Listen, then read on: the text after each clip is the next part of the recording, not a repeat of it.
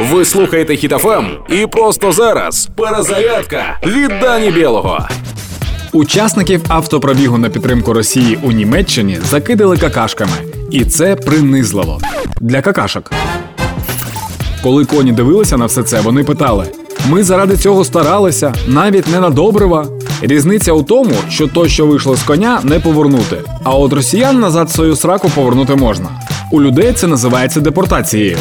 Поки Німеччина не вирішила це питання, але сподіваюся, що це питання часу. Тим паче, що росіяни, які повернуться на Росію з-за кордону, будуть відчувати себе мандрівниками у часі, які відправилися у минуле. Україна вже розвивається шаленими темпами. Ціна за такий стрімкий розвиток надвисока. Але не ми розв'язали цю війну, та нам її завершувати. Тож, як би важко не було, працюємо, тримаємо стрій, відпочинемо після перемоги. Слава Україні! Проект Перезарядка на Хітофем від Дані Білого.